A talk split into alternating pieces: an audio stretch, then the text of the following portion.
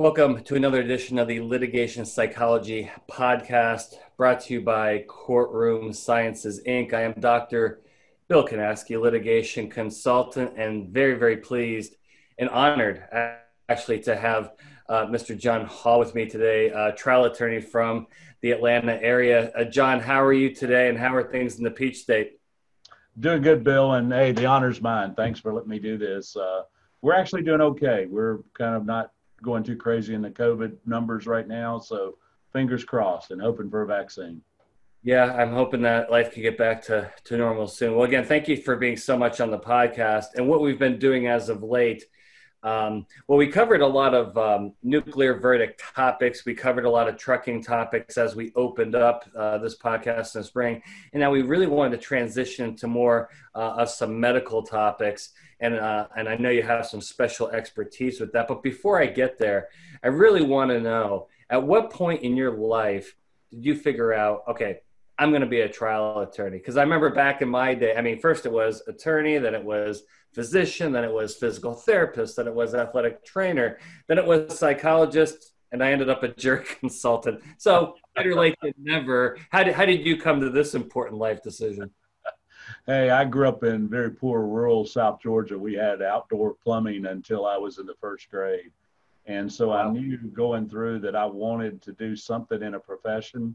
I had this dream about building bridges, and then I took ninth grade algebra, and I found that that was not going to be my a- avenue to be a civil engineer. Um, went to history, really fell in love with American history and state history, and realized that that was something I could get dressed up every day and go wear a suit and not have to crop tobacco. So that's how I decided to become a lawyer. yeah, that certainly makes sense to me. Can you take maybe 30 seconds? Tell us about uh, tell us about your law firm, uh, Hall Smith, and the types of cases that that your firm as a whole handles. Yeah, you know, we, we, are in nine states right now, but we also have a national practice, especially in uh, catastrophic cases and medical uh, cases. The firm's full service, but probably 40% of what we do is defend hospitals, doctors, and others in, in litigation when they're sued. Uh, in terms of the medical profession, we also do some regulatory general counsel work for that those groups, uh, and then we've got, as I said, you know, the rest of my partners do stuff with transportation, construction, just about any area you can think of except securities or divorce. Yeah, which is probably two areas to stay away from.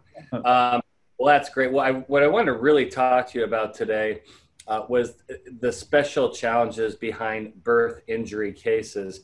Now, when I first got into this industry, and they still, I don't know who came up with the term bad baby.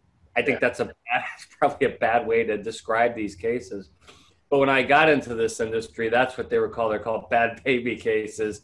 And what I was told by my mentors is you better watch out for these because there's a lot of jury sympathy and a lot of really tough emotional issues to deal with, not just with the plaintiff and the circumstances, but the emotions of what the health uh, care pro- uh, providers are. And I know you have some special um, expertise in this. Can you talk about just kind of your general philosophy of when one of these cases comes in, how you maybe handle the workup of that case, maybe a little bit differently than a different type of med mal case? Yeah, yeah, you know, on, on these cases, obviously with a birth injury case, there's a variety of uh, different medical possibilities, both in terms of the standard of care and causation and damages. And um, I, I, think you've got to initially dig in and understand as a lawyer, be, beware of any lawyer that tells you they know the medicine. Uh, I think you got to get in and become familiar with the medicine and rely on your experts and, and your folks to lead you, but you need to know enough to understand where they're leading you to. So you dig in with that. And then you got to remember that this is not only traumatic for the family, this is traumatic for the nurses, the doctors, and everybody else's. And you got to get in and let them have a personal relationship so they know somebody's defending them. Remember most of these people they've been brought up through this quality assurance program. So the first thing anytime anything happens that's not just absolutely perfect their question is what did we do wrong? And and we want them to do that through quality assurance and risk management and go back and second guess themselves but i think early on you've got to convince them that that's not the standard for a legal malpractice suit the standard is what is reasonable and you got to put yourself in the position of where you were at the time under those circumstances to get reasonable And I think that's the biggest initial hurdle you've got to give over is give people the freedom to defend themselves. I, I, I agree. I, most healthcare professionals in general struggle th- to understand that that's actually the burden. uh, it's not, you know, because they always come out with, well, I need to do my best. I need to do everything I can. I need all this very idealistic, I want to do, I want to try my hardest. It's like, well, that's not the legal standard. And you're right.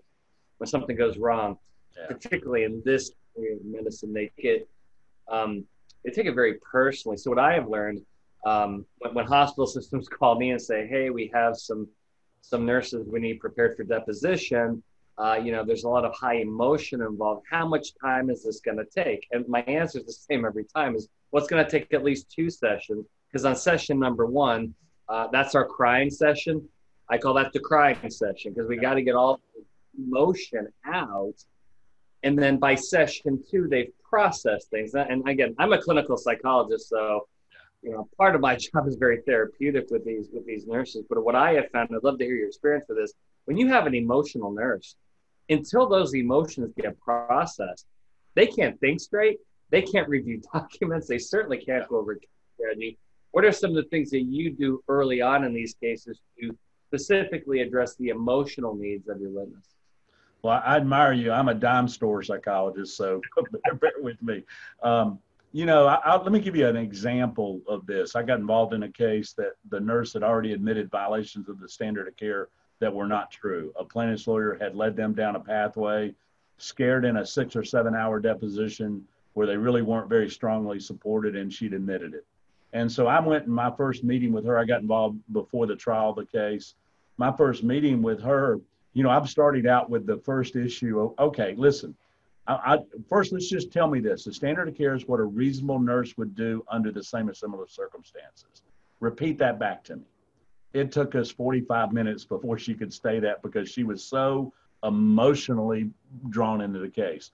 And that first meeting, it very well may be, you know, if there's tears, I'm happy uh, because that means they're trusting me enough to show me what they're really feeling inside but we try to personalize it, form a relationship in that meeting and get that information out.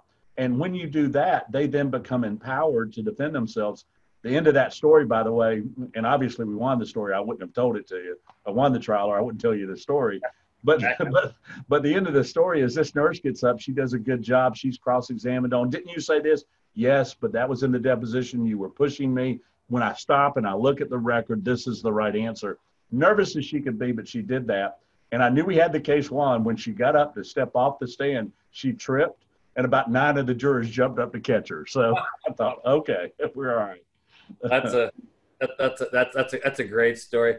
John, another thing I see in these birth injury cases, uh, depending on how the insurance, you know, depending on how the hospital system's set up, and whether the doctor, the physician, the OB, uh, the admitting physician, whether they're underneath that umbrella uh, of agency or whether they have separate insurance. I often see a little finger pointing early on in these cases. How do, how do you deal when you don't have everybody under the same insurance provider and now you're dealing with co-defense counsel and maybe multiple co-defense counsel how do you how do you guys avoid the whole thing? Because i think that's the lottery ticket for the plaintiff's bar if i can if i'm a plaintiff attorney and i get providers blaming each other oh i want to take this case to trial. How do you deal with some of those issues early on in the case? Uh, let me plug a group that we've got bill and i want to get you involved in called american legal connections. And we're trying to bring together insurers reinsurers hospital groups physician groups on the front end to think about just this question and how do we collaborate? Because the plaintiff's bar is collaborating, spending a bunch of money and collaborating, and we're not. We're still our islands among ourselves.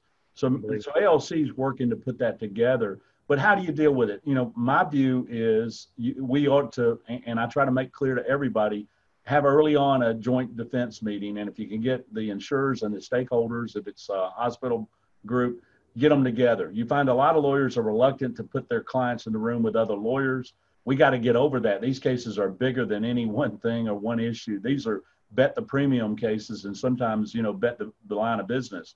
So we get together early and try to talk about how we can do that. there is inevitably the the issue that somebody may have an issue against somebody else and we try to convince people let's let the plaintiffs prove that issue against you i won't waste my time let's find the common ground defending damages shortening the life expectancy ridiculing the fictitious life care plan that they've got let's find the common ground and let's all do that and then let's let's be prepared that if one of us settles out and it's an apportionment state then we may get an expert and, or use the plaintiff's expert that has criticized them, which if you don't have one already designated, you can use the plaintiffs, use them to get that apportionment on the settled defendant. But until then, my view is the minute we get in there and start doing that, all we're doing is making the pathway for the plaintiff.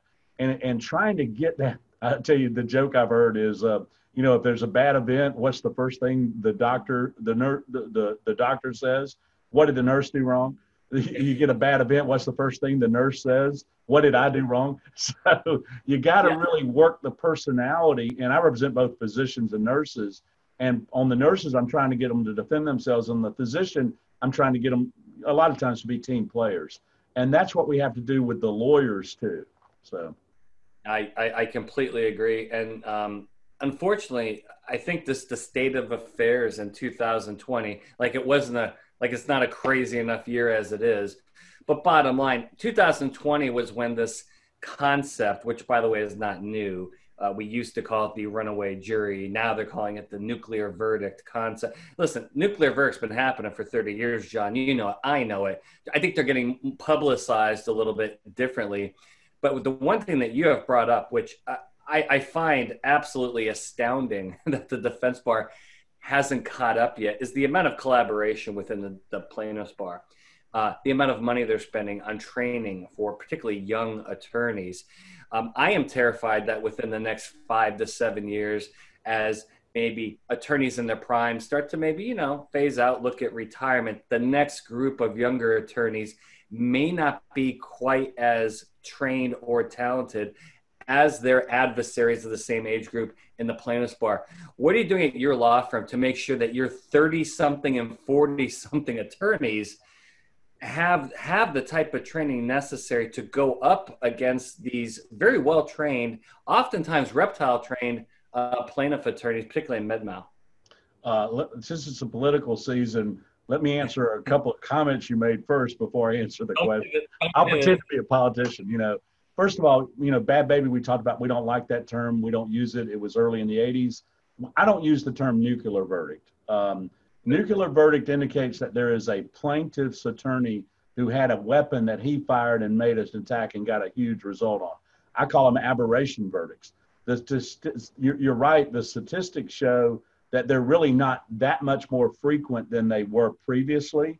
The dollar, the amount of the severity because of the change in society has gone up and the the publicity has gone up so that we all fear it and is making the non-dangerous cases settle for a higher amount or not try or or or come through that process so so so that's why that whole topic just kills me we're letting the t- tail wag the dog in defending yeah. these cases and we got to stop as to yeah. training we've got an hbs university I, I believe and you you may have seen some of the stuff i posted uh, I believe that if we don't, if, if, companies don't get in, hospitals don't get into paying and allowing young lawyers to go do things and try cases, especially defensible cases, in five to 10 years, you will have no more trial lawyers and it'll be a workers' comp administrative hearing system and we'll just all pay out money every time as a no fault system. We've got to train young lawyers. And I've, believe me, I've had companies sit there and tell me, oh, we train young lawyers. Um, you know, we, we allow you to do that. But sure enough, here comes the case. Well, we want the gray haired guy to handle yep. it. And no, you can't use two people to go cover this expert. My God, imagine the cost of that in this multi, multi million dollar case. We might have another thousand dollars of attorney's fees. My goodness. Um, so we've got to do, get the industry to understand that if we don't start training the next generation, we're in serious trouble. And, and we do it internally and suggest to do it outside. ALC is working on training programs for young lawyers. The good side of that is you, you mentioned these skilled plaintiffs lawyers. It's not true. The plaintiffs lawyers try less, we try less cases than ever. You know, 97% of cases settled. the plaintiff's lawyers try cases less than us. That's why they went to the reptile theory because the reptile theory gives them a way to work through a case and overcome their fear and anxiety because they don't frequently try cases. And then when they get in there and they try, these great plaintiff's lawyers, usually if somebody's got a huge back, the defense lawyer was probably better, but the plaintiffs have got great facts. You know, we can't change the facts. And they go get a fact where, you know, anybody could get a verdict. And then all of a sudden they're an expert. They've got a birthtrauma.com website and they're brilliant, but they don't try cases and neither do their young lawyers. So the good news is neither are the plaintiff's lawyers preparing to try cases. Yeah, and I think that you're definitely right going forward. And by the way, I would love to be an adjunct or assistant professor in any of your training or university. So keep my keep love to get you in. Yes, we'll do that. Happy happy to help. Let's talk a little bit about trial. It's um it's it's astounding how um and, and people are trying to come up with all these reasons. And I've studied I've studied this scientifically for 15 years, and somebody called me the other day and said, "Wow, did you hear about this verdict? It was 130 million dollars. I, I just can't fathom. Like, how in the world did the jury make that decision?" And I looked at him very plainly and said, um, "The plaintiff attorney actually asked for 130 right. million. if would have asked for 150, they would have gotten 150." So there's this concept of anchoring damages, very, very powerful from a psychological perspective, meaning well, if I ask for 150 million and they give me half, that's 75 million dollars, John. right? Right. Meaning, and that's what the plaintiffs lawyers are betting on. yeah. So, can you talk about your strategies on how to attack damages? Because what I'm seeing now, which is this is, and I don't think it's reptile necessarily. I know the reptile folks are doing it, but I'm seeing a lot of very aggressive plaintiff attorneys at trial not only asking for re- like just crazy numbers, we're talking bringing this up in voir dire and jury selection, bringing it up in the first paragraph of their opening, and then finishing strong with it. What do you do as a defense counsel to torpedo their damages amounts? Because if you just ignore it, you're going to have a nuclear verdict at the end. I'll tell you that. Right. Maybe an aberration verdict. Yeah. Though in that case, if the defense hadn't prepared, it probably is a nuclear verdict instead of an aberration. Um, hey, listen, it, that's a that's a four-hour conversation. Let me give you a couple of tidbit, uh, uh, tidbits on it. Uh, first of all, I think anchoring needs to be looked at in two ways. I'm a huge fan of anchoring. Love to do a program with you on anchoring. I think we ought to quit asking plaintiffs' lawyers for demands. We ought to go early on within the first 120 and 190 days and realistically evaluate the case, including our defense costs. And by the way, quit making your defense lawyers feel bad about billing and protecting yourself as long as they're doing it reasonably. And if they're not doing it reasonably, you don't trust them, you ought to not hire them. But the jokes on the defense counsel has the same psychological effect that we, we do on, on hospital providers. You know, support these people that are doing this for you and probably could make a whole lot more money on the other side on the front end. But stop asking these plaintiffs lawyers for uh, demands. Go make a reasonable offer in the first 120, 90 days, which means going against common old time 80s and 90s successful trial strategy of we defend standard of care and we might defend causation, but we don't discuss damages. The aberration verdict comes when a plaintiff's lawyer asks for 140 million. We did a study, a group of us, and we looked at 70 aberration verdicts. Of those, almost 80% of those defense thought they were going to win. They lost it, but nobody had put up a damage defense and uh-huh. therefore the jury took 150 million, cut it to 75, and said, "Well, you ought to be happy. We cut it in half." And he said, "No, it wasn't worth this." Well, you didn't give us that number. How do we think jurors who these days? Oh, I, am looking for my my phone. You and I have talked about. Oh, these yeah. days our jurors have an answer to every question they want by doing this. And if you don't give them an answer and assume the burden of proof on standard of care, on causation, and on damages and give the jury that answer, they're going to be what they think, which, hey, I'll cut it in half. That must be reasonable. If it was less, this lawyer would have put up evidence because they see us as having the burden of proof of showing them an answer that they can rely on since they can't go on their Google.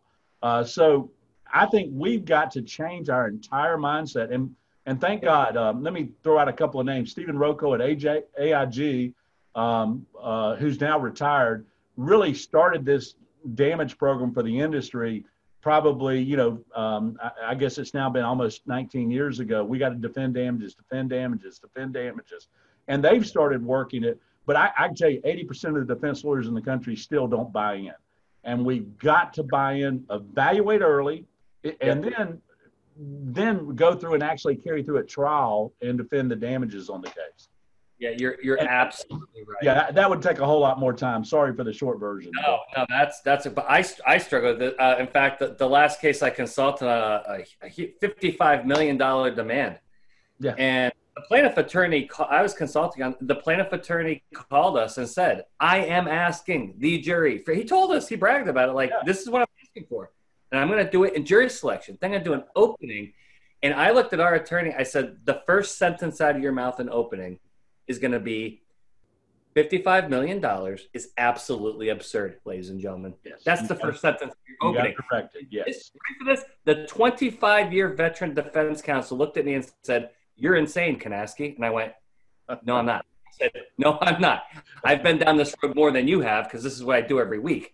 Uh, I consult on hundreds of cases a year. I go, the first thing out of your mouth, and it took me two days to figure to try to get through his head you better attack that because if you leave it alone, you're going to be on the Chicago Sun Times, you know, or the Chicago Tribune front page. And you know what he did?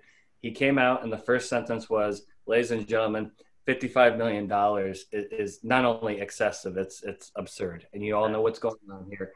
Let's really focus on what's going on, and actually, really did a nice job of attacking the damages. And you know what? It turned out really, really well. Let's finish up, John. I want like your top couple of uh, if you again, I'd like to, and I'm hoping I've got I get a lot of phone calls from actually young attorneys that say, "Hey, I watch your podcast or I watch your webinar, and boy, I love what you have to say." And I'm a 30 something or I'm a 40 something defense attorney, and I want to be the next superstar. And so, I but I need help. I need help. And I think a lot of times the best way to help somebody is not to tell them what to do, John, is to tell them what not to do. so if you had to, if you had to give a couple pieces of, of advice, particularly to to defense counsel uh, that are younger, they want to be superstars, they're focusing their career in the uh, healthcare litigation, medical malpractice. What's a couple of maybe pitfalls that you've seen over the years that you'd want them to avoid? You, you know. Um these kids come out of college and they're the all stars. Uh, they come into a law firm and they get beat down by the pressures of an older tiered leadership and they become subservient. Uh, my view is stand up. Don't be a, you know, don't don't be ridiculous. Don't look for confrontation. Don't be a braggart. But go out and let people know I'm ready. I can do this. I'm, and I can do. Always be confident and run and then go work to build relationships with the people who are ultimately going to make the decision if you can do it the client and build relationships so that they can you know having uh, some, allowing somebody to go into court and risk five or ten or 15 or 50 million dollars of your money you need to know that person. You need to have some sort of relationship with them. And so start developing that relationship and they'll let you do the 20 and 100 and 200 thousand dollar case uh, that'll come up, and that'll give you the pathway. Look for every opportunity you can to lead in a deposition, in a trial, in an arbitration, in magistrate court, anything you can do, and then watch other lawyers.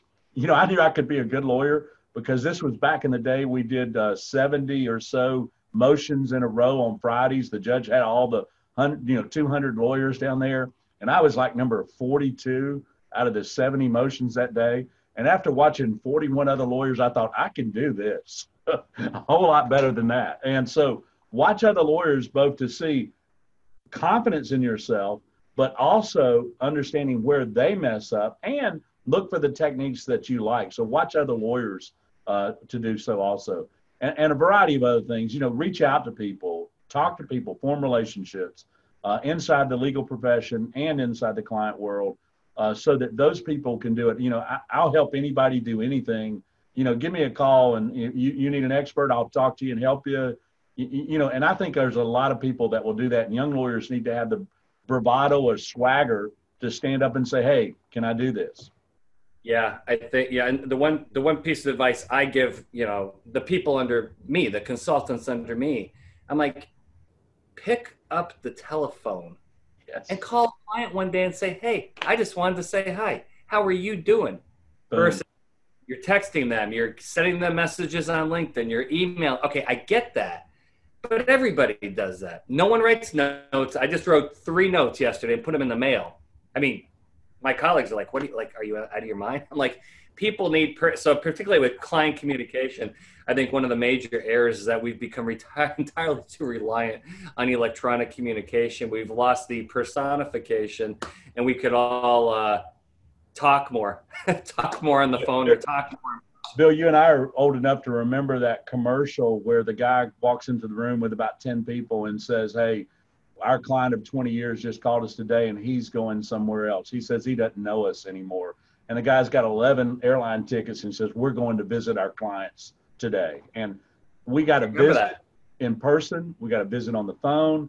This is great, for instance, but that doesn't form a relationship. And plus, you got to be careful how you write because you do it so quickly, some people get insulted and you don't even mean to insult them. I try to reserve insults for the ones I really mean to. So uh, go, go visit with them if, uh, if you get a chance and talk to them on the phone. But you're exactly right.